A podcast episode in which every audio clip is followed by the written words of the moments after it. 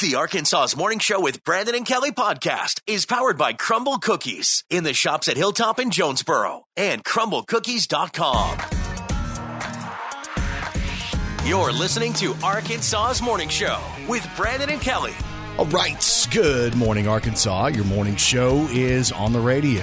Good morning, Kelly Perry. Good morning, Brandon Baxter. So here we are. Today is Wednesday. It is April the 5th of 2023. Today is National Deep Dish Pizza Day. Yum. Of all things I need to hear, it's food day. Yeah. Because I'm sitting here thinking I need to do a little bit better with my diet. And then I think about pizza. I know. Come on now. Hey, coming up on the show this morning, we're going to be watching the weather as we go throughout the morning because we've already seen some strong to severe storms, even the chance of maybe some rotation in central Arkansas. So we're going to watch that as we go throughout the day. The whole weather thing that we were kind of prepped for overnight was delayed. It kind of stalled out. So we're going to watch the weather and keep you up to date. There is a tornado watch in effect right now as you wake up this morning. Hey, speaking of tornadoes, we've all seen the damage and destruction in Wynn. Mm-hmm. Coming up later on this morning, we're going to have the mayor of Wynn, Jennifer Hobbs, on with us. Yeah, she knows exactly what that city's going through, what that city needs. So we're going to chat with her coming up. There's also a Northeast Arkansas Humane Society bake sale coming up. Oh. So this makes me hungry as well. Uh-huh. We have our buddy Jason Olson from the Jonesboro Fire Department coming up later on this morning. They're doing Fill the Boots for MDA. We're going to talk about that.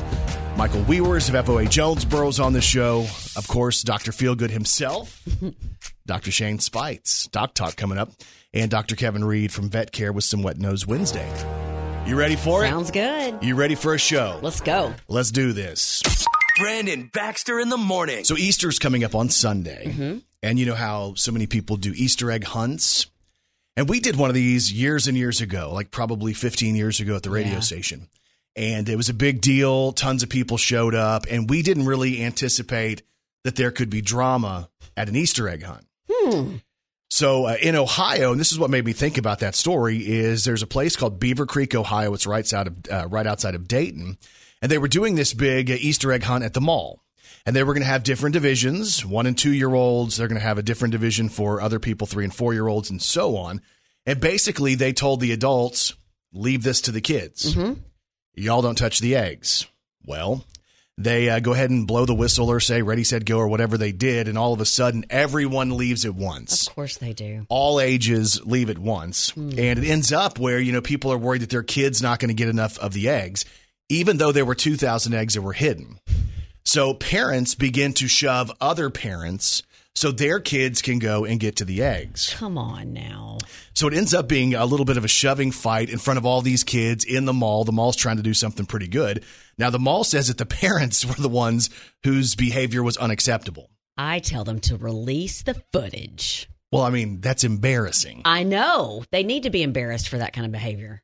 So it's one of those deals where they're trying to do good and the drama happens.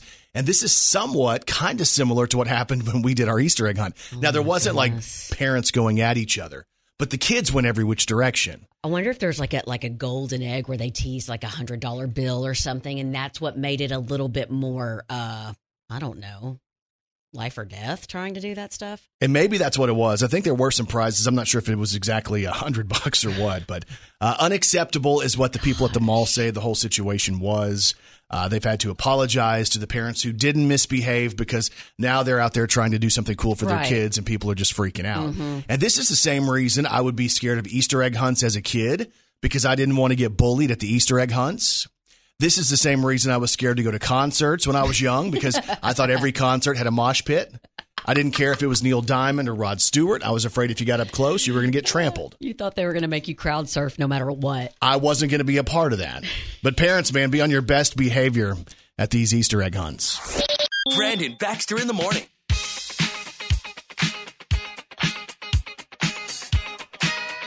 All right.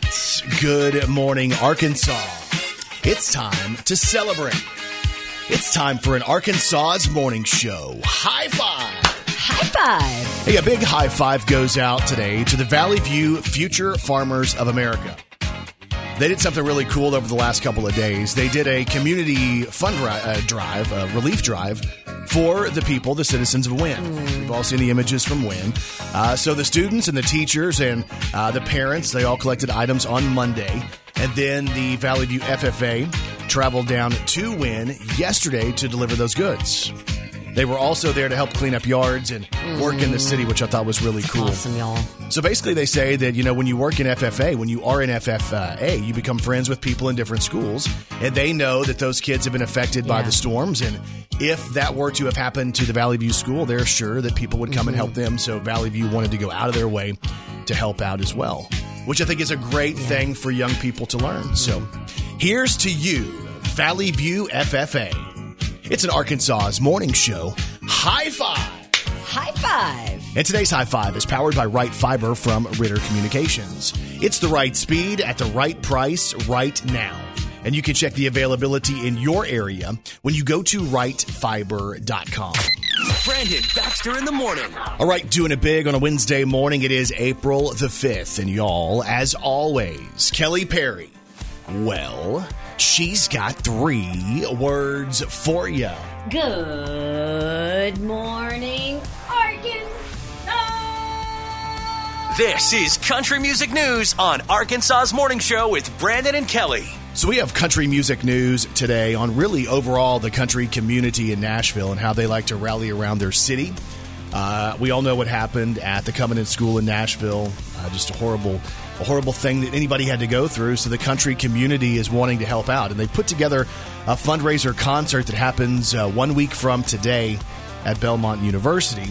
They're calling it a night of joy, celebrating the Covenant School. And all of the money raised that evening will go directly to that school, which I think is a great thing. Let me tell you some of the stars who have already committed.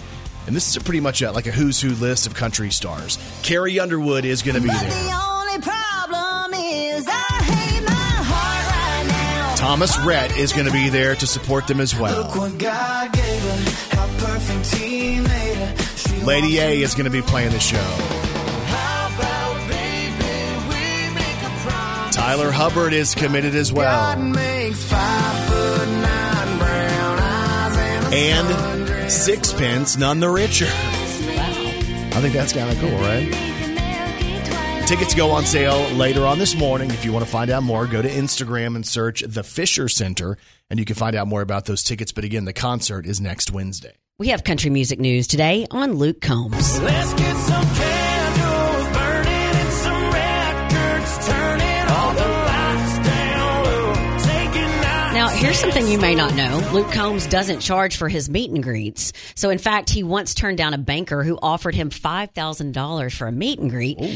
And in a recent interview with Billboard, this is what Luke says, quote, "I've always felt really weird about charging people to meet me.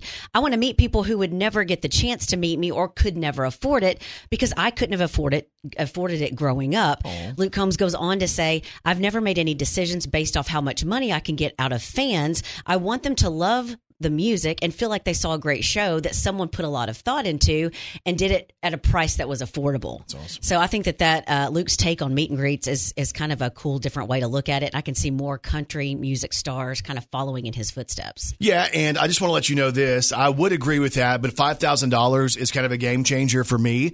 So if anybody would like to meet me for $5,000, I will arrange that. You know what? My DMs are already flooding with people. I'm about to arrange it. That'll pay for my tattoos. Yes, yes. And we have country music news today on Shania Twain. Whose bed have your boots been under?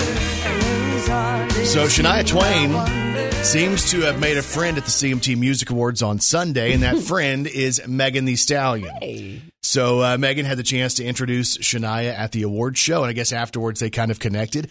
And now Shania is going back and telling her people that she would love to do a collaboration with Megan Thee Stallion. Wow. Can you imagine what that would sound like? A little Shania and a little Stallion?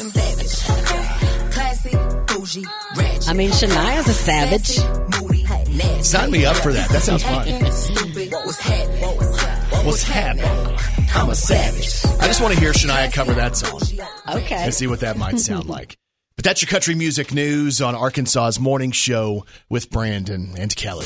She's a walking, talking encyclopedia. It's Kelly Perry's Did You Know on Arkansas's Morning Show. Did you know when the original Nintendo was released in America in 1985, it was only sold in New York City as a test market, and it failed miserably. Nintendo gave it a second test run a few months later in Los Angeles, and it did a lot better. Oh, wow. So we almost might not have had the Nintendo as big of a hit as it was. That's a game changer, man. Did you know Post-it notes were originally called Press and Peel when they came out in 1977, but they didn't start selling well until the name change in 1980. Oh, wow. Didn't know that either. And did you know Mark Wahlberg, Donnie's brother, was an original member of New Kids on the Block, but he quit before they started recording. He later joined them on tour, but instead as the front man for Marky Mark and the Funky Bunch. Oh, yeah. Yo, it's about that time to break forth. The rhythm and the rhyme. I'ma get mine, so get yours. I wanna see sweat coming out your pores. On the house tip, the sound swinging this. Strictly hip hop, boy, I ain't singing this. Bringing this to the entire nation. Black, white, red, brown, feel the vibration. Come on, come on, come on. Feel it, feel it. Feel the vibration. Here we go.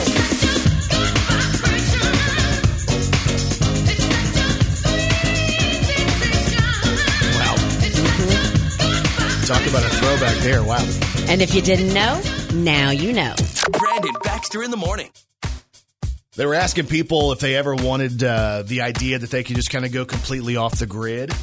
And a lot of people said they do. They would love the idea that they didn't have to respond to anybody or anything. Yeah.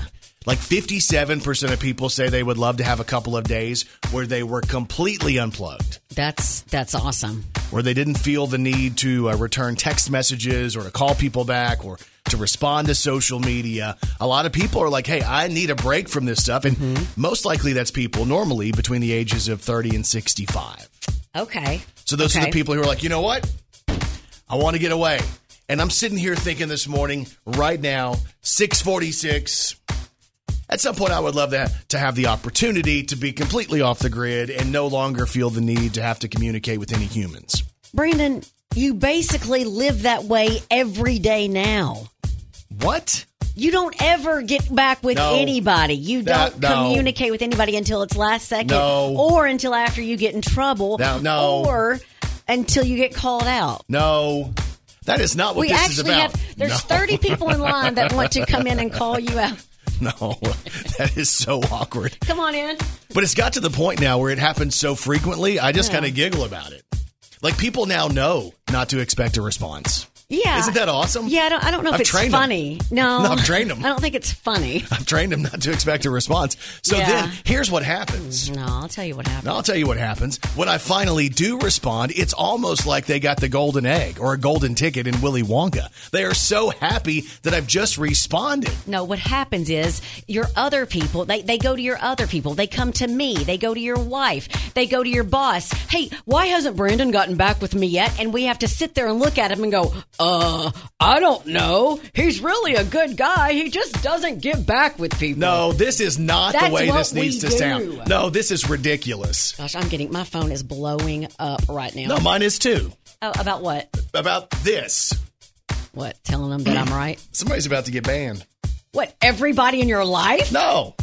I'll tell you who's about to get banned right now live on the radio. Who? Patrick Courtois. From the city of Jonesboro. Oh, I already like him if he's going to get banned. He said, hate to tell you this, but Kelly's right. So here's to you, Mr. Sanitation Director. Okay. Oh, yeah. You know what's about to happen. You're about to cross the line. Hit the road, Patrick. And don't you come back no more, no more, no more, no more. Hit the road, Patrick. And don't you come back no more.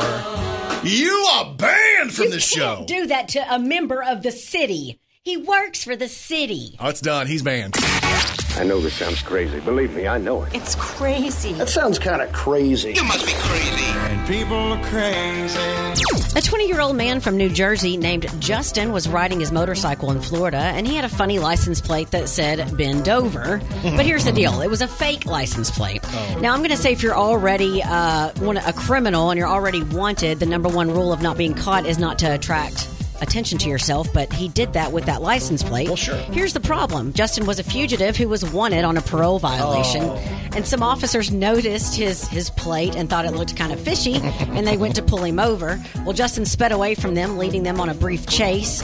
going through red lights, and he ended up crashing his motorcycle. Sounds like he's going to be fine, but he did need to be hospitalized. That's kind of a bad deal. Justin was charged with a felony fleeing count, but he could also be looking at trouble in New Jersey, where he's wanted for that parole violation. Oh, gosh. Speaking of crashing a motorcycle, what do you get when you mix a motorcycle with a joke? Oh, my gosh, I don't know. What do you get when you mix a motorcycle with a joke? A Yamaha. Ha, ha, ha, ha. Oh, ha, ha. Please take that one back. Please take it back. And there's even more proof that people are crazy. Goodness. Brandon Baxter in the morning. And Kelly Perry, I have one question for you. Are you ready to celebrate some local people? Let's do it. Let's do the birthdays. Happy birthday to you. Oh, happy birthday to you. Happy birthday, happy birthday. Boy. Happy birthday to you. Sports. Well, well, well. Time for birthday sport today, Wednesday, April the 5th of 2023. Local birthdays, local celebrities. Here we go. Happy birthday goes out to Marika Kyrakeros of Jonesboro, who celebrates a birthday today. Happy birthday. Happy birthday. Anna Harper Free of Jonesboro celebrates. Kristen Nicewander from Bono is celebrating a birthday. Teresa Hayes of McCrory celebrates. Brooks Freeman in Conway, happy birthday. Cody Fincher in Dice is celebrating. Haley Nelson from West Memphis is celebrating a birthday today. Ivory Thornton of Jonesboro. We have Julie Morrow of Jonesboro celebrating today, and Lauren Mason from Wynn celebrates as well. And if you have a birthday today, we say this. We say happy birthday to all y'all, and you celebrate with these celebrities. Happy birthday to Lily James. She's 34. She's Disney's live-action Cinderella and Lady Rose Aldridge on Downton Abbey. Yeah. Happy birthday to Charlotte Flair, WWE superstar. Woo! She's 36 today. Happy birthday.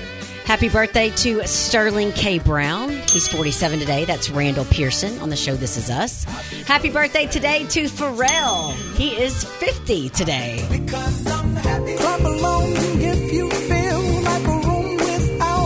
Pharrell celebrating a birthday today. Happy birthday to Paula Cole. She's 55. Oh. You might remember her from the song. Yeah.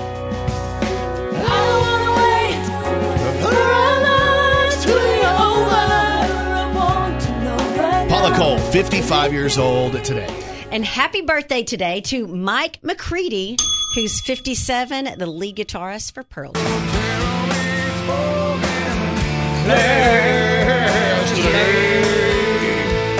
Mike McCready at Pearl Jam celebrating.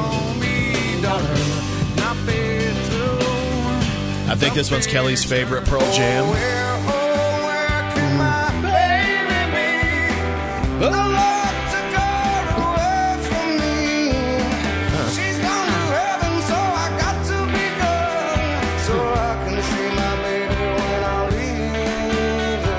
Morbid, Kelly. Yeah, it is, Brandon. Happy birthday goes out to my good friend Mike McCready of Pearl Jam, who turns 57 today. Happy birthday, Mike. Hope you have a good one.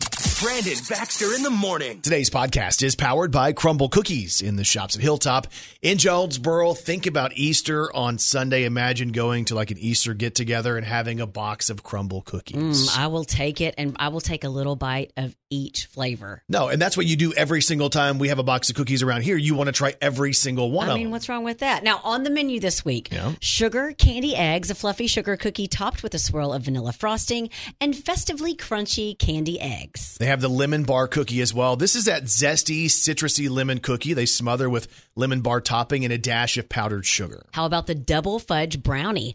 A thick brownie cookie topped with glossy chocolate glaze and fresh baked brownie bites. They also have the iced oatmeal cookie this week. It's sweet and spiced. It's a cinnamon oatmeal cookie that they smother with that yummy vanilla cream cheese glaze. How about the carrot cake? Easter Bunny approved a spiced carrot cake with rich cream cheese frosting and pecan garnish. And of course, the milk chocolate chip. It's the classic, the can't go wrong cookie. It's there every single time you go to Crumble. It's thick, it's soft, and it's packed with those milk chocolate chips. Check out Crumble Cookies in the shops at Hilltop in Jonesboro. Or hop on over to the App Store and download the app. You can order online and save some time, or hit up CrumbleCookies.com. Ladies and gentlemen, this is the K-Fine Breakfast Club. Hey, welcome back, everybody. Powered by Families, Inc. We'll get back to the show. Now back to Brandon Baxter and Kelly Perry. So we're joined this morning by the man the Barbie movie producers originally wanted to play Ken. He's the one that makes you feel. He's the one that comes. Feel good. And he's gonna be your Frankenstein. I've got one thing you'll understand. Dr. Shane Speights. Dr. Shane Speights. Dr. Shane Speights. Y'all, he is the dean of the NYIT College of Osteopathic Medicine at Arkansas State University. Ryan Gosling, who? Move over. He was going to play Ken in the Barbie movie with Margot Robbie, but he turned it down because he's too busy being a dean. Yeah. Dr. Shane Speights. You know, you can only do so many things. I've got this list of things that I'm involved in and things that I try to do even outside of being the dean. And at some point, you just got to say, I can't do it all. Yeah, Margot Robbie was very upset that you could not take the role. I know. She still texts me. I know. Well, and they were scouring the country to find somebody who kind of anatomically was similar to Ken. Right. Ouch. I mean, like he was in shape, because he works out and stuff on the beach. Idiot. You're such an idiot. I just can't believe you said that on the radio. I know. Oh, I can. It's not like a backstage conversation. It's like you're live. Great. Thanks, Brandon. No, I have a question for you. Hey, melatonin. Can you tell me your thoughts on melatonin? Because my wife swears by it, and it makes her go to sleep better, and she gets a better sleep and all this different stuff. And if she doesn't have it at this point, she feels like she doesn't go to sleep as well. What's your thought on melatonin? So there's been a lot of data out about melatonin. There's actually a big study that looked at this about 6 months ago or so on melatonin. And what they did was they got, because melatonin is not like a regulated drug. I think we've talked about this before. So if I gave you a prescription for an antibiotic, whether you got it filled here in Jonesboro or in Orlando, Florida, or in San Diego or Dallas, it's going to be the same drug because there are measures put in place by the FDA that says, this is exactly how, it has to be, and make sure that everybody gets the same amount and same dose and blah, blah, blah. Mm-hmm. Well, that's not true for supplements and vitamins. Wow. And melatonin is considered a supplement. And so what this study did was they got I think it was 15 or 25 different brands of melatonin. Mm-hmm. And they looked at all of them for the quality, how much actual. So it said melatonin on the label, but how much melatonin did it have in it? And what else did it have in it? Right. And virtually all of them, except for three, I think, and I don't remember which ones they were, whilst all of them had either really high or really lower doses of melatonin or had other things that shouldn't have been in there. Ooh. Even something like heavy metals and things like that, and really other ingredients that weren't on the label. And so the American Academy of Sleep Medicine came out with a statement about that and said, in general, you shouldn't be taking melatonin just because we're not quite sure what's in most of these preparations. I know a lot of people use them. I know a lot of people swear by them and say that they work. Typically, my first conversation with a patient when we talk about sleep is we go through sleep hygiene. So we go through this whole thing about, okay, how many hours of sleep a night do you get? When do you typically go to sleep? We know the data says you don't want to get less than 5 hours of sleep or more than 10 hours of sleep, because that actually increases, mortality or early death. You want to sleep in a cold, dark room with no ambient lights. You don't want the TV on. You don't want any, lights in the bathroom or things like that, or even outside lights. You don't want your phone to be able to light up and light up the room. You want to be off of your phone or a TV or iPad or laptop 45 minutes before you go to sleep. If you're somebody who wakes up and has to go to the bathroom, try not to drink any liquid after your evening meal. That typically can make a difference as well. And kind of going through a wind down period. You shouldn't be reading books, eating, watching TV in bed.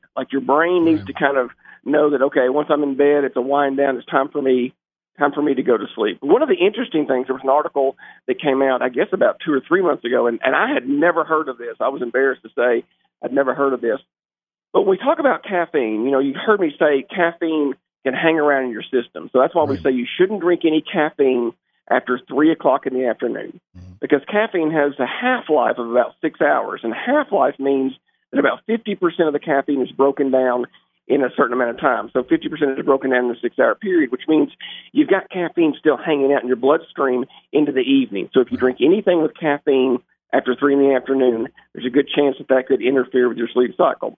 But for women that are taking oral contraceptives, so women that are on oral contraceptive hormones, that competes with the caffeine for breakdown and significantly increases the amount of caffeine that hangs out in the bloodstream. Oh, wow. So for women that are on birth control, your caffeine hangs around a lot longer than just the average person that's not on birth control or a male that's not being affected by anything like that. So it's with the birth control and the caffeine, they compete for breakdown in the liver, and so the caffeine hangs around a lot longer. And so I think for a good number of women that are on birth control, that may be one of the things to run into is have a coffee at 4 in the afternoon or something like that, and then you got that caffeine that's just hanging out, so you just can't turn your mind off at night.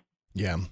But, you know, I guess the first time I ever heard of melatonin, we had a family member who had young kids, and they were giving melatonin to the children because it made them rest. And I'd never even heard of it at that point. Do you think is it something we shouldn't give to kids either? No, it shouldn't be given to kids. Now, there was I'm trying to remember exactly, because kind of catch me on the spot here. There was something recent about melatonin in kids, and I'm pretty sure it was an absolute shouldn't be given to kids. Again, it goes back to we're just not always sure what's in the pill, right? Because it's a supplement, because supplements have a lot more flexibility in terms of what they can add to it. So if it has some melatonin, but it's got some other things, then they can still market it as melatonin. Does that make sense? No, it does. I want to ask you this too, because, and I just I saw something about this the other day, and we kind of now talking about what's on the label. I read that, like, when we see nutrition values, right, and we say, oh, this has 400 calories, this has 900 calories, that they can be either above or below the true calories by about 20%, and that's okay. So literally something that you think you're eating that's 400 calories could have substantially more, because it's really hard to figure that out. Is that accurate? Yeah. Yeah, no, there's a range there. That doesn't surprise me at all. It's like they you know, there's a certain amount of you know, things that they allow to fall into the peanut butter vat or things like that that go into your hot dog. So there's an acceptable amount of things that can go into that process. So yes, I think there probably is. That's more of a range than an absolute. You're not getting exactly, you know, 350 calories when you eat something that says that. I think that that's absolutely true. That doesn't surprise me at all. But for instance, like, let's say you're getting, you know, it's a diet bar, a protein bar, and it shows, oh, it's only 150 calories. Or let's say it's a candy bar that says it's 500. It really could be 700. And we're just trying to trust the back of the label. That's wild to me. Yeah, no, I think that doesn't surprise me. People, you know, when you talk about counting calories, it's a lot harder than you realize, because for some people, I mean, we know, the basic mechanism behind weight loss is to be able to say, okay, I'm going to burn more calories than I take in. And that's it. And we make it sound like it's a simple equation. Obviously, we know that weight loss is not that simple. Mm-hmm. And I say in terms of the actual act of losing weight. But from a mathematical standpoint, it truly is, do I burn more calories during the day than I take in? Well, that's just really hard to isolate to an exact number. You can get a ballpark, and that's kind of what we go for. We talk about, you know, about 1,200 calorie meals or 2,400 calories a day, you know, give or take. And so it's really more of a range. I would agree with you. But I see people, especially this normally happens, in my mind, it happens more with females, where they all of a sudden come in and go, oh, I'm going to cut my calories way down. I want to get in shape by summer or whatever. So they get down to a point where they're eating, you know, 1,000 calories. There's no way that can be good, right? Well, it goes, it's great that you brought this up, because I had this conversation just yesterday with a patient. It's about what's sustainable. And there was another study that came out probably a couple of months ago about this too, on the back and forth, on the fad diet. You know, I'm going to do this, and you do it. The average person sticks to a fad diet you know, for about 60 to 90 days, maybe a little longer. You know, some maybe stick it out maybe 6 months, but the vast majority are not doing that a year later. Right. And so it's the volleying back and forth. And so I do this fad diet, and most any diet, by the way, in most any diet, just the fact that you mentally are tracking calories and trying to do better in terms of your activity, most people will lose weight on any fad diet, any of them that you accept. But it's the, is this something I can sustain? Can I see myself eating this way for the rest of my life? Right. Do I see myself maintaining this activity for the rest of my life? And that's where it's got to be, okay, rather than trying to lose this weight so quickly because, hey, I want to fit in my, you know, bathing suit, what's the best way to say, let me gradually move into, you know what, I'm not a huge fan of Mediterranean diets, blah, blah, blah, but there's a few recipes that I like. Or, you know what, I can, instead of fried chicken, I could eat I could live on baked chicken. I don't have to have fried chicken. Things like that that you can do throughout your diet. Or, you know, I don't want to go run a 5K right now, but I'll walk around the neighborhood. Right. It's those little things that start, and you say, look, I could do this the rest of my life. I could take a walk around the neighborhood, you know, with my spouse or my kids or something like that. I could do that, you know, 3 times a week for the rest of my life.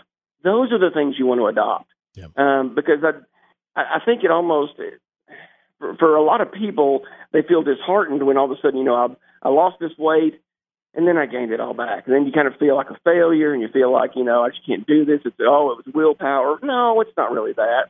It's about what you can maintain in terms of a lifestyle for really the next 20, 30, 40 years. That's what you're looking for.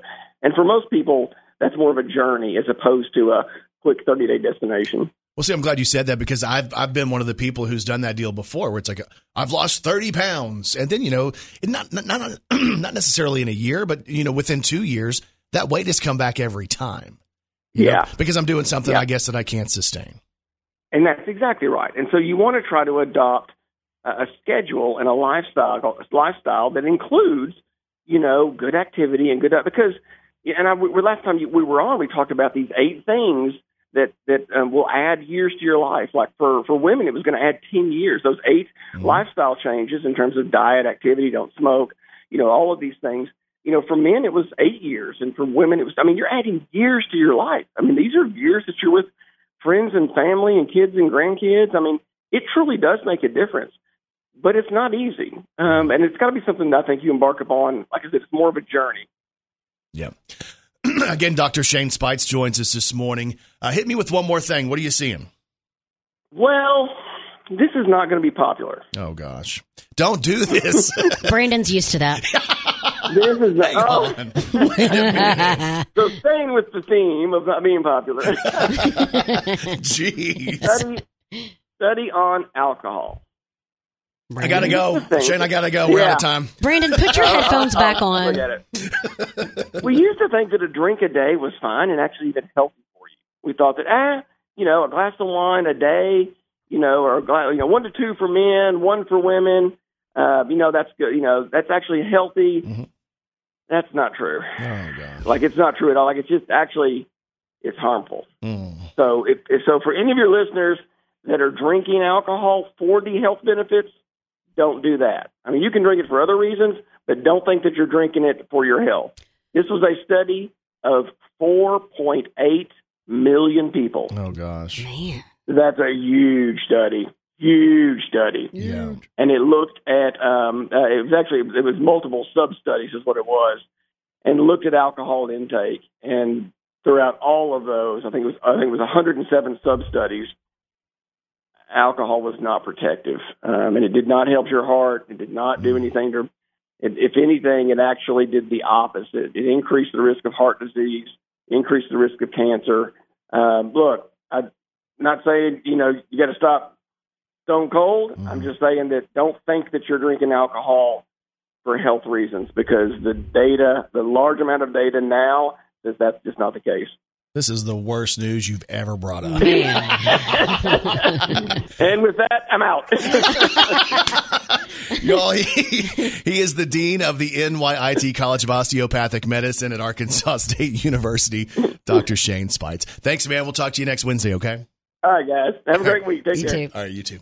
Ladies and gentlemen, this is the K-Fine Breakfast Club. Hey, welcome back, everybody. Powered by Families, Inc. We'll get back to the show. Now back to Brandon Baxter and Kelly Perry. So we're joined this morning by Mikel Wewers from the Foundation of Arts in Jonesboro, foajonesboro.org.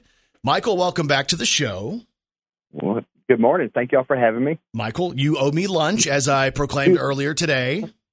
Right. Well, let's just for all the listeners, you know, I did offer to take both of y'all to lunch. I said, just give me the date. Yes. And I'll put it on my calendar. So it falls back on you. Okay? I agree, Mikel. Let me tell you what he did, though. So we're at an event. I'm doing an event at Domino's, and he shows up there offering to get me free lunch. I'm working there. That's perfect. Yeah, I said, go ahead, eat all you want to. It's on me today. He thinks just like you, Brandon. He does. How are things going with FOA? Oh, it's just wonderful. You know, we just started the month of April here, and we just got a jam-packed month of events and fun things to do over here at the FOA. Let's talk about some of that stuff, because it seems like every time we talk to you, it's like, how do you guys squeeze all of this stuff into a month? It's like, do you have extra days or something? Because it seems like you guys always have a whole bunch going on. What does April look like? You know, and you're so right. I mean, we always got so much. It's just due to a wonderful team that gets it done. But, you know, we start off this Friday. We got Aaron Headley on our first Fridays at the Forum, live at the Forum. He's a wonderful musician. So if you're looking for live music and to get out of the house, maybe go to downtown Jonesboro, go out to eat and see a live show, stop by the Forum and see him. He's a very talented musician. He's got a wonderful family, too. You know, so we're really excited to have him. The 14th, 15th, and 16th, we'll be doing Camp Rock. That's going to be really exciting. We got a great big cast on that. You know, they're finishing up the stage now. So we should be ready to go. And then at the end of this month, we have a film festival and the Oasis Arts Festival. Wow. So, yes, it is jam-packed. Hey, walk me through the idea behind the film festival, because I know you've done the arts festival before, but now the film festival, what's the idea behind that? Yeah, so in some of these other bigger cities, you know, they have these annual film festivals, which draws a lot of people to their town. It's a day of... we kind of copied or mimicked some of these other festivals. We have a wonderful committee that's done the research on that, who also attends some of these festivals. It's going to be a day where we're going to show a couple of films from some very well-known filmmakers, and then we'll also have free workshops for the public. We have just a couple of days of workshops that you can come and attend, if they're 3D animation workshops, filmmaking workshops, just about anything, improv workshop. So, you know, it's something for everybody. It's something kind of new. We did a soft launch on it last year, right. just trying to introduce it. And we wanted to run it on the same time as the other Oasis Festival for the Arts Festival, just so we've already got everybody downtown, and we think it's a good way to let everybody know what's going on. So the Oasis Arts Festival has been going on for a number of years. For people who haven't had the chance to go downtown to experience that, what does that look like? Yeah, well, it's bigger than ever. It keeps growing. So that is just wonderful. Whenever you have an event, and then every year you see it growing, we have over 50 artists so far. Oh, wow. That's entered that. So, yeah, the downtown Main Street will be shut down, and we'll just line the streets full of artists, you know, craftsmen. Yeah, just all kinds of things that you can get out, enjoy the day. It's a family-friendly event. You know, there's going to be things for the kids to do, you know, and go support this local artists, but also artists from all over NEA that are coming to participate in this. Hey, on your social media, did I see that you've done a painting of Elvis? Yes, sir. Yeah. Yes, sir. I did. That's, I've done two. I did one about a year ago, and it sold pretty quickly. And then, you know, he was a younger Elvis, and I wanted to get that older one with the white jumpsuit and the stars on it. So that's the one I got. You know, Mikel, Brandon's birthday is coming up this month. Do you think you could do a portrait of Brandon? Yeah, we would like to hang that in the studio. I don't know if I can get his whole head on the portrait. Oh, Michael is my favorite guest. That's brutal. High five right there. See, all of a sudden you got. Hey, I'll still buy you lunch. So. No, you're done now. All of a sudden, remember how nice he was to us at first? What happens with all these people once they get to know us? They bust on me. I love it. Yeah. Well, me and Kelly talk. We kind of set that one up. Sure. All right. Hey, we like to talk about people finding the artist in them, and this can be for young people. Maybe you're looking for an outlet for your child, or as you get older, maybe you're like, hey, I want to be involved in something. I want to do something. I want to have a good group of people to work with. FOA really offers so much to the community outside of just the shows, but with the classes you guys have and the outreach that you do, it's widespread in how you kind of reach out and want people to find the artist in them. Oh, that's so true. And that is one of the biggest joys I have working here. I mean, I do a lot of the business side of it. But, you know, whenever I get to take a little break and just take some time and go and just see what we're all about, you know, just step outside my office there and see the impact that we're making on Northeast Arkansas. I tell you what, it's just a wonderful feeling. It feels like I'm in the right place, doing something that's bigger than ourselves. I think everybody should look into doing something that's a little bit bigger than just you. Yeah. And, you know, a greater good is always healthy. Well, it seems like a lot of times when we deal with individuals who have done performances or gone through classes with FOA, it seems like their confidence level is different. It seems like you guys help them figure out not only their artistic side, but also it seems like you're instilling some type of confidence because they know what that skill is and what their talent is. Oh, for sure. For sure.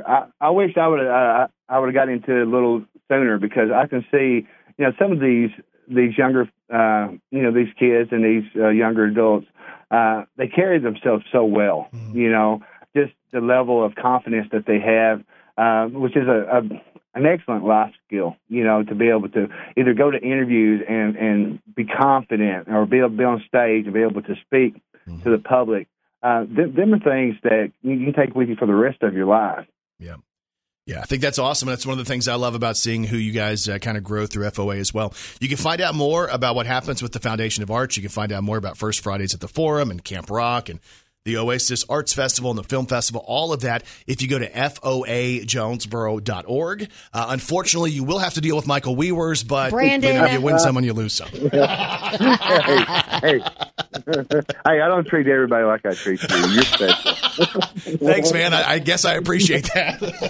Yes, sir. All right. Hey, I thank y'all so much for having me. All right. See you, Michael. Have a good day. Ladies and gentlemen, this is the K-Fine Breakfast Club. Hey, welcome back, everybody. Powered by Families, Inc. We'll get back to the show. Now back to Brandon Baxter and Kelly Perry. So we're joined this morning by the executive director of the Northeast Arkansas Humane Society. Please welcome to the show, Hillary Starnes. Hillary, good morning. Good morning. Good morning. The real reason I wanted to talk to you today was to put in my application to adopt Wendell Parker. Is that okay, Brandon? Sure. We did have somebody come out and meet him yesterday. It's kind of fed him this past year, but he is absolutely a doll. He is the cutest thing, and you see his eyes and the idea that, and for those of you who haven't seen the story on this dog, this was a dog that lived out basically on the streets. Hillary, do you have any idea how long the dog was out? My first interaction with him was October of 2021. Oh, my goodness. So he has been out for quite a while. And we have no idea how he ended up where he is. Do you know what type of dog he is? Because when Kelly first saw him, she's like, Brandon, you've always wanted one of these big Mastiff-looking dogs, and I believe I found one. Mastiff is what we're going with, definitely. He's pure 89 pounds right now. Oh, how's he doing, though? Because, you know, so many people in the community, when he wasn't around at the Exxon and Wendy's on Parker Road and Southwest Drive in Jonesboro, a lot of people worried that something happened to him. Right. No, he was caught by animal control, and then 2 days later we transported him over to us, which we're right next door, and we just had a calmer area, plus he's heartworm positive, so we knew we would be treating him. And within a day, we kind of worked our way with a leash and collar, and within 3 or 4 days, he was just a total turnaround dog. I mean, he loves the leash, loves people. We worked on jumping in cars. We went out to K8. So he's absolutely doing amazing. Famous. Hey, if I want to come by and just hang out with him, am I allowed to do that? We'll let you in. Can you imagine? I wouldn't want to leave him. There's a song about him, too. Mr. Wendell. Okay. Mr. Wendell. So, Hillary, is there a possibility that if I wanted to just take a nap with them in the middle of the afternoon, that would be fun? That's a little weird. Sure. You'll have to take the nap with the other 66 dogs, too. Oh, my gosh. You guys have 66 right now? Yes. Uh-huh. Oh. Is that a high number for you, or is that normal? What's that look like? It's a little higher, but we have a lot more puppies, so we can kind of pair them in kennels a little more. Usually we like to stay around 55 to 58, but it really depends on if we have the puppies or adults in. Yeah. It seems like this community, Northeast Arkansas in particular, just really rallies around the Humane Society and really tries to help you guys out. When we're helping with you, the Humane Society events, how does that go back and help these animals? So all of our animals are spayed, neutered, microchipped, vaccinated. Of course, we have to feed them every day. Their kennels are cleaned every single day. They get fresh water.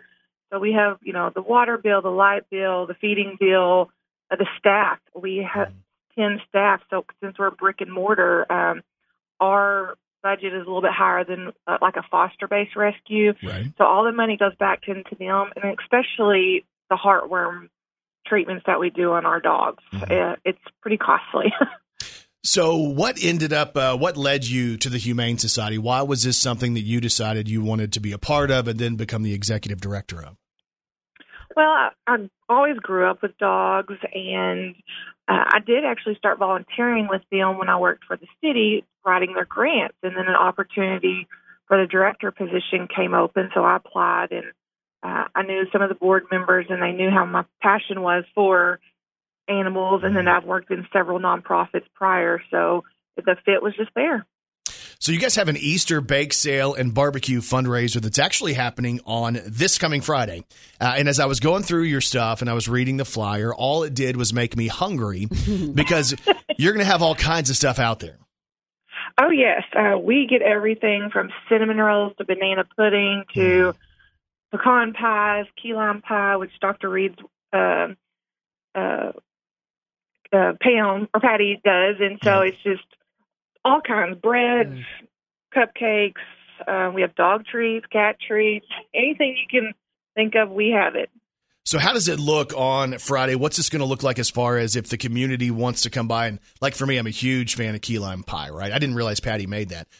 Yes. But like if I'm looking for sweet treats for the weekend and we wanted to come by, what's that going to look like when we get there?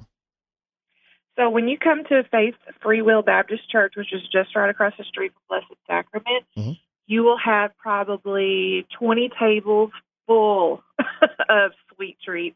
And plus, we do have some refrigerated items, so don't forget about those. But you just walk in, you look around, see what you want, and then you'll just check out, and you'll be on your way. But if you want to donate to us, you can drop it off Thursday between 4:30 and 6:30. Or that morning, we take all kind of donations, and we'll do it throughout the day because we're also having Cosby cakes come in, and they won't be there till 12:30. So you can always come back for a second round to see what we have. I like the sound of that. So, are the items going to be priced individually? Is it donation based? How does that look? It's all priced individually. We have a pricing team that's done this. We've been doing this fundraiser. We've kind of calculated 30 years now. Whoa. Dang. So they have it down to a T. Yeah, that's awesome. So it's going to be happening on Friday. What are the hours for the sale on Friday? So the sale on Friday is 7 o'clock. That's when we'll start, and we'll go until everything's sold out, which is normally about 1:30 or 2. Oh, dang. So y'all sell out pretty quick. Yeah.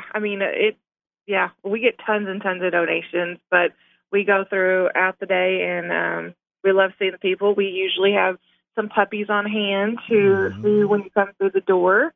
But let's not forget about the Easter Bunny coming on Thursday, too.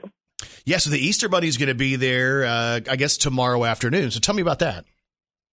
So while we're setting up, we decided this year to have the Easter Bunny. We're going to have a really cute backdrop. So the Easter Bunny will be there from 4:30 to 6:30. It's a minimum donation of $10. Mm-hmm. You can bring your animals with you, bring your kids. If you just want a picture yourself with the Easter Bunny, we welcome everybody, but we do ask that the animals be in carriers or on leashes.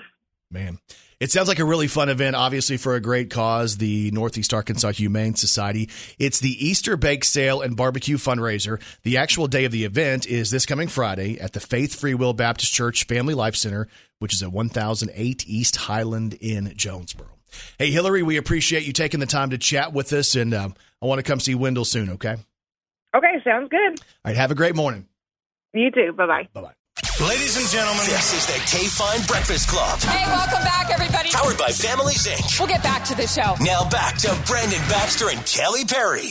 So we're joined this morning by Mayor Jennifer Hobbs from Wynn. Obviously, we know what happened in Wynn on Friday. And, you know, we were kind of thinking about who we could reach out to that would be a great contact. And we thought, man, the mayor is involved in every step of this process. So, Mayor Jennifer Hobbs, welcome to the show this morning. Thank you, guys. I appreciate you having me.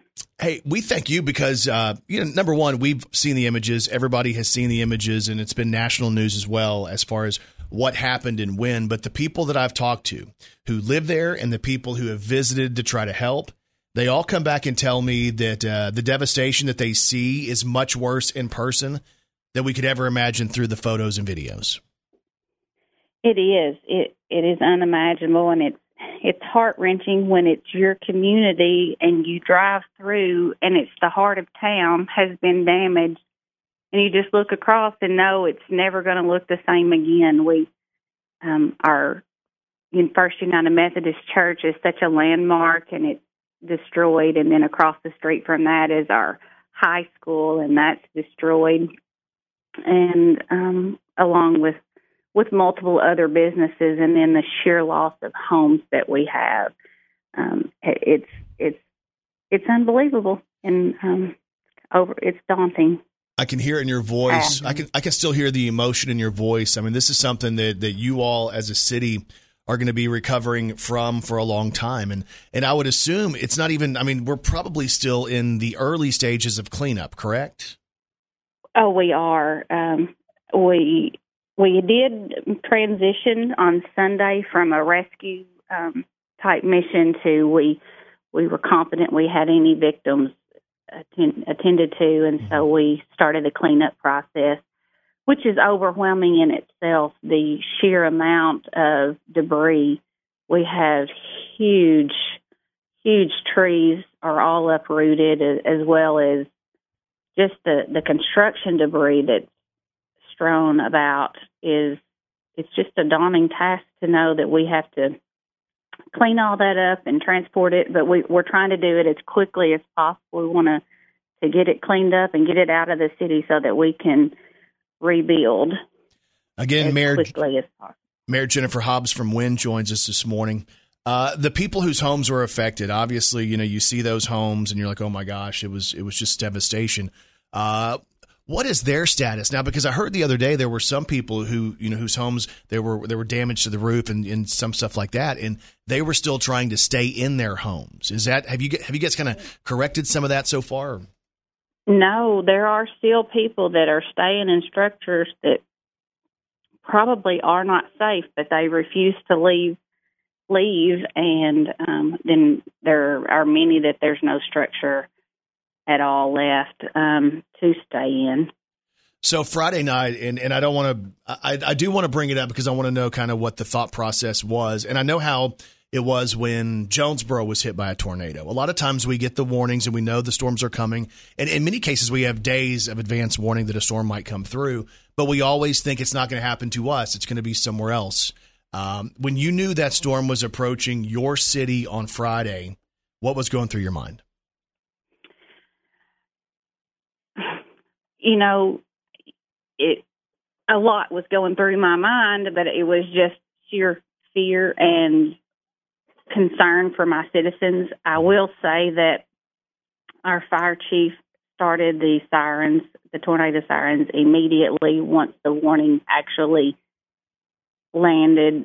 The warning was issued for Wynn and Cross County, and he blared those sirens for the entire time. And I know me, I had Ryan Vaughn on my phone on Facebook Live, and I had my city radio on my side, and my husband had another radar going, and we were just trying to watch, engage, and you know, predict as best as we can. And we actually sat on Highway 1 south of the city in our truck and watched the storm cross. And as we could see it moving to where we knew we were not going to be in the path of the storm, we started making our way back to town. And, you know, we were trying to make our way to the fire station, and I literally could not get there because of the path of the tornado. And the town virtually was just ripped in half from east to west. And our police station and city hall was on the south side of the path of destruction. Our fire department was on the north side. And it just took us a little bit to connect and get the command center set up. And we were so blessed to have State Trooper Philip Hydrant show up, and we surrendered command to him, and he's a well-versed, experienced trooper, and he took charge, and we started. It was the outpouring of help that we received. We had fire departments and police departments from cities and counties all over the state responded and showed up. And we saw that when Jonesboro was hit as well. And I think that's one of the great things about emergency personnel. They're going to be there when times are tough. We often say that first responders are the ones that, as we all run and try to hide and take cover from bad situations or weather, they're the ones who are running toward it, the bravery that they display. And also as a community, you know, we realize how much people helped us, and we know that a lot of people want to help Wynn. There's collection drives, and churches are doing them, and organizations are doing them. And, you know, we're partnering with Arkansas State to do one. But as far as what you're seeing in the city, because you're there every single day and you're walking those streets and you're talking to your people, what do the needs look like now? Because we've all seen lists and we all have ideas of things that we can provide. But, I mean, as far as this morning, 8:15, what does Wynn need? Well, I would have to defer a lot of those questions to Leanne Lovell, who's running our donation center, because I have been so busy working with FEMA and Adam and trying to get the resources here to help our family restore. Right.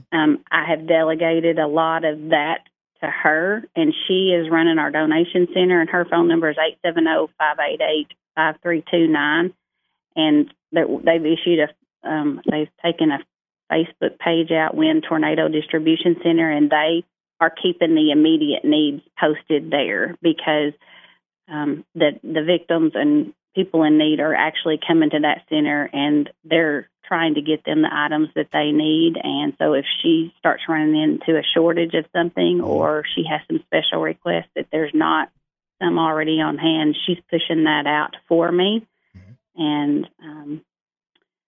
And it's been an evolving thing. So one day we were really in need of mattresses, and one day we were really in need of underwear and things like that. So I know it's evolving and it's changing on a daily basis. What's the next step as far as for you and the city government with FEMA and all that stuff? What's going to happen like over the next couple of days? Do we know? I have another meeting scheduled Monday, and so we'll be discussing what our options are for temporary housing. We are already, you know, we've already started the cleanup phase, but then we're discussing how much of that FEMA is going to help the city in reimbursable cost, because it's going to be a daunting task because of how much there is. It's going to be financially a burden. So I saw that there's a number of organizations who have showed up in Wynn to provide meals for citizens, which I think is awesome that, you know, you have these groups, again, that go to cities when they're hit by devastation. And to know that, you know, your people are being taken care of the best that they can, I think that's great.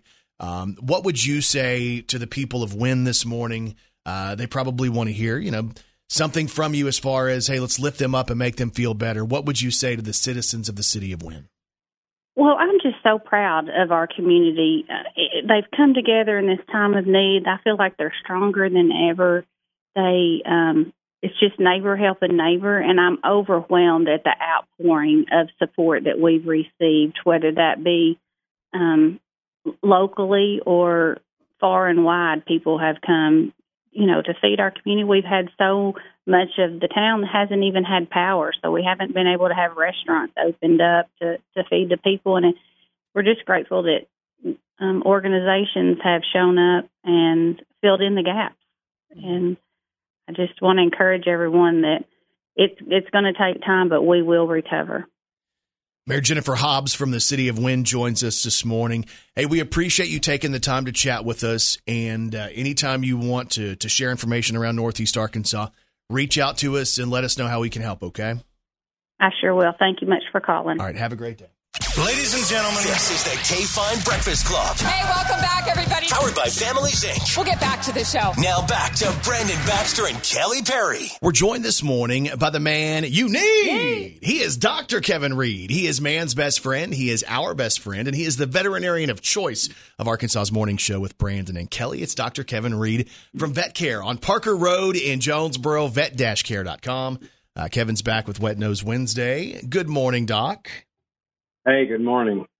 Hey, I wanted to ask you real quickly about Patty's Pie. Yes. So I have heard, rumor has it, that her key lime pie is the best. I may be prejudiced, but I would have to say it's pretty good. I haven't seen a lot of them that are much any better than that. Well, in order for us to decide, she's going to have to bring some key lime pie over. Okay, we can do that. You're going to be in the studio Friday morning, aren't you? Yes. Yep, we're going to be here. All right.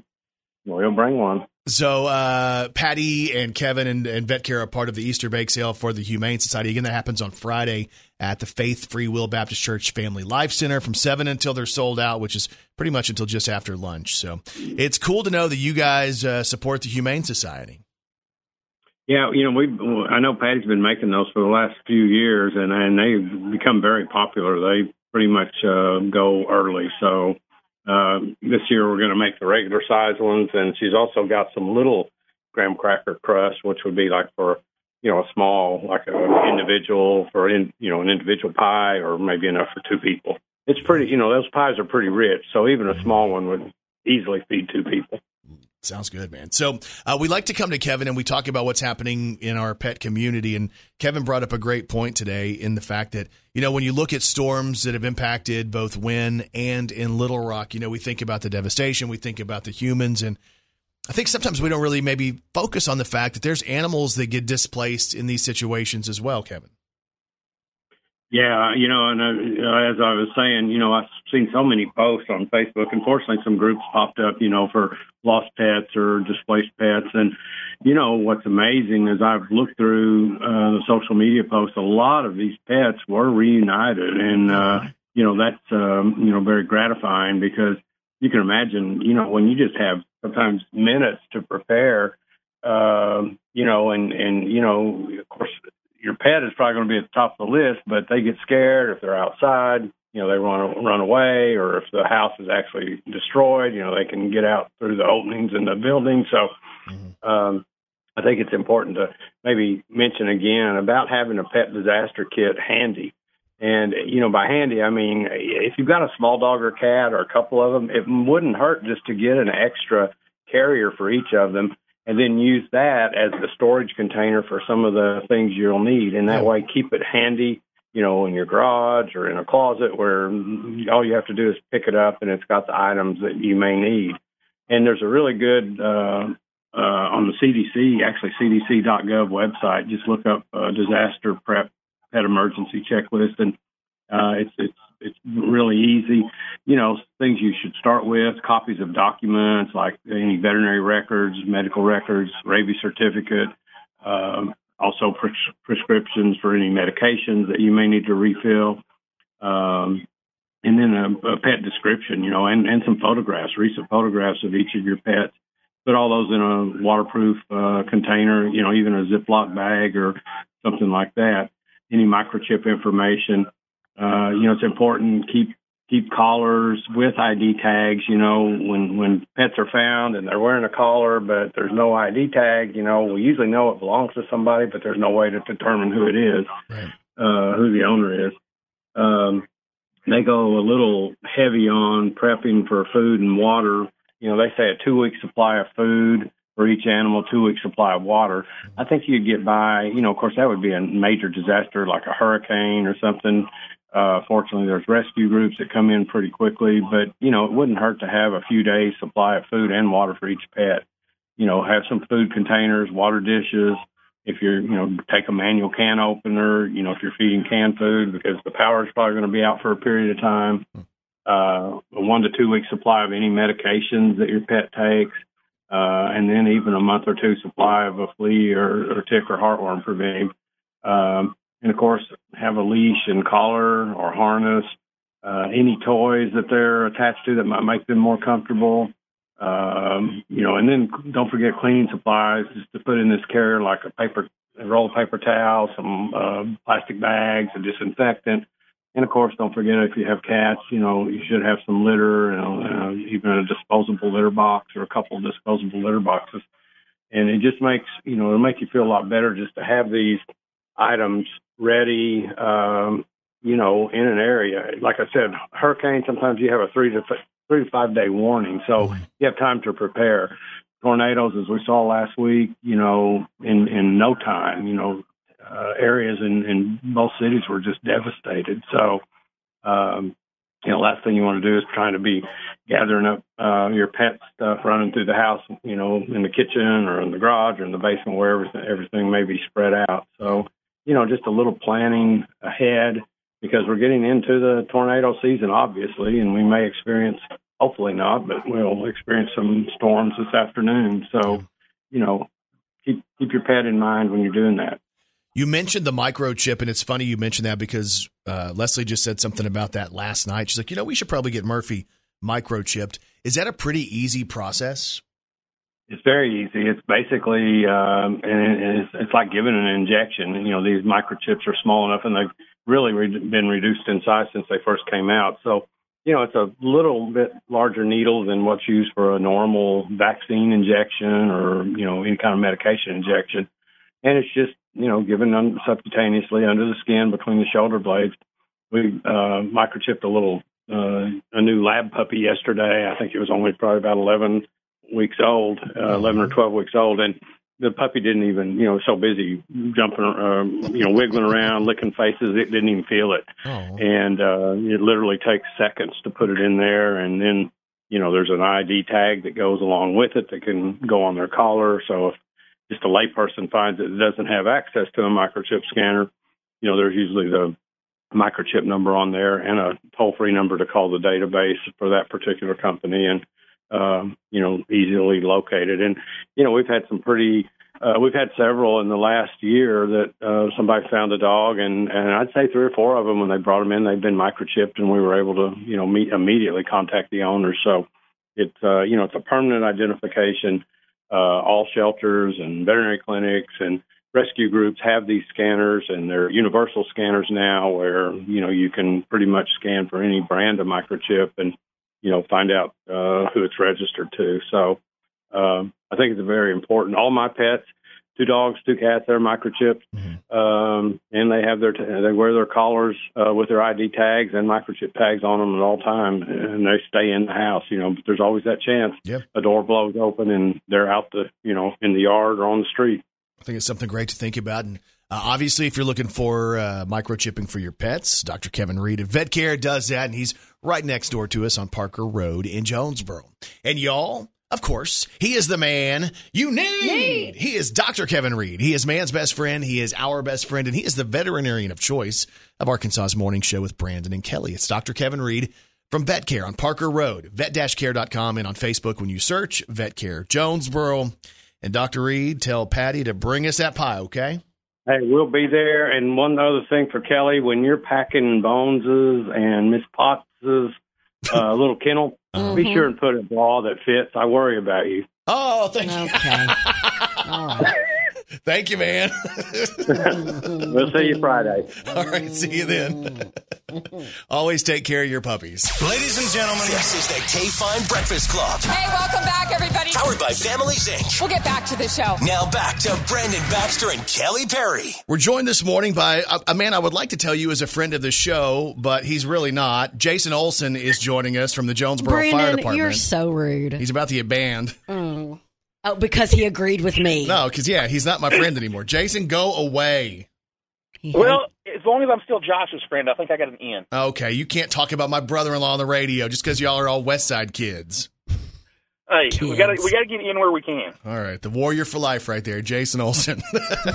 How are you, man? Man, I'm good. How about y'all? Hey, we're good. Has a truck fallen on you lately or anything? Or no. We're gonna try not to do that again. That's once was enough, as it turns out. Yeah. Poor Jason, a truck fell on him, and he walked by. His body could only handle it once. Yeah. And it was a big truck, right? It wasn't like a little truck. No, it was my F-150. It was. Yeah, gosh. Oh, I thought you meant a fire truck. No, it wasn't the fire truck. Wow. I'm not that tough, Kelly. Okay. Good grief. Hey, tell me about kind of like fire department life. I know this is something that, you're passionate about and helping people. What's life like as a firefighter? So it's a lot of fun. It's things we get to. So our life, when I leave for work, our schedule's probably the only one weirder than y'all's. When I leave for work, I'm gone for 24 hours. That's crazy, man. And so the guys that we work with, they become like our extended family, and we eat meals together. I probably eat more home-cooked meals with the guys at the fire station than I do my own family, because it seems like when I'm not at work, it's hey, we've got gymnastics today. Hey, we've got play practice today. Hey, we've got 6 more things to do.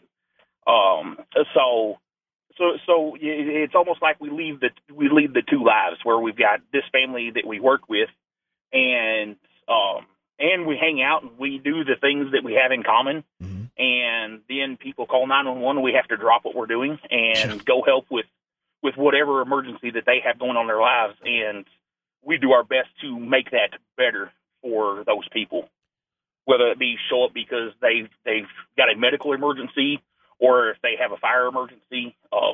So just try to fix that for those folks. I'm going to tell you this, and I know you and I have talked about this before, but maybe there's going to be somebody who hasn't listened quite as long as you have. And the respect I have for the fire department grew immensely when I went out to the training center. And I geared up one day, and this is a long time ago, and I realized, oh, my gosh, this gear is really heavy. You have to be in a good physical shape just to wear the gear, much less have to be able to carry the stuff around and all that. But once I got in there, and they're like, hey, do you want to put out one of these fires? And I put the mask on and the breathing apparatus.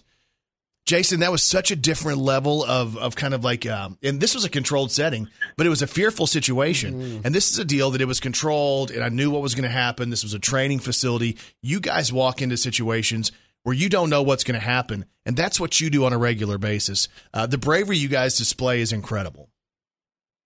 Well, thank you. And it's in a lot of it, like we don't know the situation. There's a science behind it, and that's. It's kind of the degree that my brother has. He's at work today. The degree he has, actually, it's called a fire science degree. Wow. And so I guess that's kind of what we don't know the house that we may go into or something like that. But we do have a understanding of what it is that the fire wants to do. Mm-hmm. And so we take what we know about how to fight that fire, and we just apply it to that situation. And it all started. So what you're talking about there, being in that controlled scenario, that's how Ethan and I, that's how we started fighting fire, was in those controlled scenarios. Yeah. And we just build upon it from there. And there were, when I was 17 years ago, when I was new, there were guys that took me in and taught the things. Right. And now I'm in the spot where I'm helping teach our newer folks those things. Well, and I just remember they geared me up and they said, hey, you got to get down. No, you got to get down lower and you got to crawl through this. And the smoke was everywhere. And I'm sitting here going, I don't want to do this right now, much less for the rest of my life. And so many firefighters make that a career, because I guess it can be so rewarding when you're helping people too. Sure. It's in Jonesboro, it's a 28-year career. Or I say in Jonesboro. Through most of Arkansas, it's a 28-year career. Different states are different. Most is a 25 to 30-year career. Wow. And it's something that even when I hired on the fire department, I didn't know if I was going to do it for 28 years. Right. And just, it's kind of the longer I did it, the more I was like, wow, this is really what I'm supposed to be doing with my life. So you mentioned Ethan Ivey. He's there with you. I was talking to him earlier, and he says he's not really that big of a fan of yours. Okay, Brandon. That's because he's a lot skinnier than me. He meant by his physical size. He is remarkably smaller than I am. Ethan, I apologize for my co-host. Ethan, what's happening, man? Oh, that's okay. How are you? Not a whole lot. Well, I'm doing pretty good. Even though I'm sitting here having to put up with Jason, I'm still doing all right. Oh, good. Dude, I am so sorry you have to do that. Hey, no, but you guys Kelly, we've got to get rid of these two. Okay. Yes. Y'all are going to have your own show. The Jonesboro Fire Department is doing Fill the Boot coming up on Friday. This is a benefit event, and it's something that's happened forever for MDA. Tell me what's going to be happening on Friday, guys. So, yeah, you said forever. This is year 69. Wow. It started in, Ethan, what year? I get it wrong every time. 1954 in Boston. Yeah. That's where it first started. And so what we're going to do is we're going to stand on the street corner. We'll be primarily at Red Wolf and Nettleton. We'll be there Friday, and we'll be there all day long as we can stand out there. And what we need from the community is we stand there with this boot, and we collect the money, and then we forward every penny we get. We forward that straight to the Muscular Dystrophy Association. Right. None of it stays. It's not money for us. It's not money for anything fire department related. So this is a partnership going back with MDA for 69 years. So. And through the course of 69 years, or through the first 68 years of it, we've raised $678 million. So, oh, my gosh. Yeah, a ton of money. And MDA is so great at using that money to get it to get kids to camp and to get them wheelchairs and doing research into these muscle diseases. And MDA, it covers a whole multitude of muscle diseases. I would love to sit here and list them all off, but I know I'd miss at least half of them. Sure. The best thing for somebody to do is you can go to MDA.org and find out what it is that this organization does. So, again, the firefighters are going to do the Fill the Boot campaign coming up on Friday. The main intersection is going to be Red Wolf and Nettleton. What time do you think you're going to kick that off on Friday, Jason? Probably about 8:30 in the morning. Oh, no, Ethan's new. Ethan's so new. Ethan. No, we're going to be out there. We're going to try and be out there by 7 and try and get some in, and hopefully have our guys on the street corners by 7:30, so we can catch some of that early morning traffic as folks go through. And yeah, we'll be out there until our legs just won't carry us up and down the streets anymore. Absolutely. Well, Kelly was saying that she volunteers to work the streets if you guys need her. Brandon to. What? Baxter. What? You know, you've done that before, right? You're helped with MDA? You are an absolute idiot. Haven't you helped with MDA before? That's what I'm talking about. I'm going to help you go outside. So get ready for Friday morning. These firefighters who we can laugh and joke with these guys, but the truth is, again, as I said, the bravery they display, the fact that they're going out and giving of their time on Friday to raise money and collect money for MDA. I can't say enough about the work that you guys do and the friendships that we've been able to develop, and Jason Olson and Ethan Ivey join us this morning. Best of luck on Friday, guys. Thank you very much. All right, Jason, it was nice talking to you. Hey, always nice talking to y'all. All right, I'm just kidding, yeah. Jason. Brandon. Brandon. Wow. He wears me out. See you, man. This is the K-Fine Breakfast Club, powered by Families, Inc. Brandon Baxter in the morning. Hey, don't forget the podcast. It's available everywhere you get podcasts. All you have to do is search Arkansas's Morning Show with Brandon and Kelly.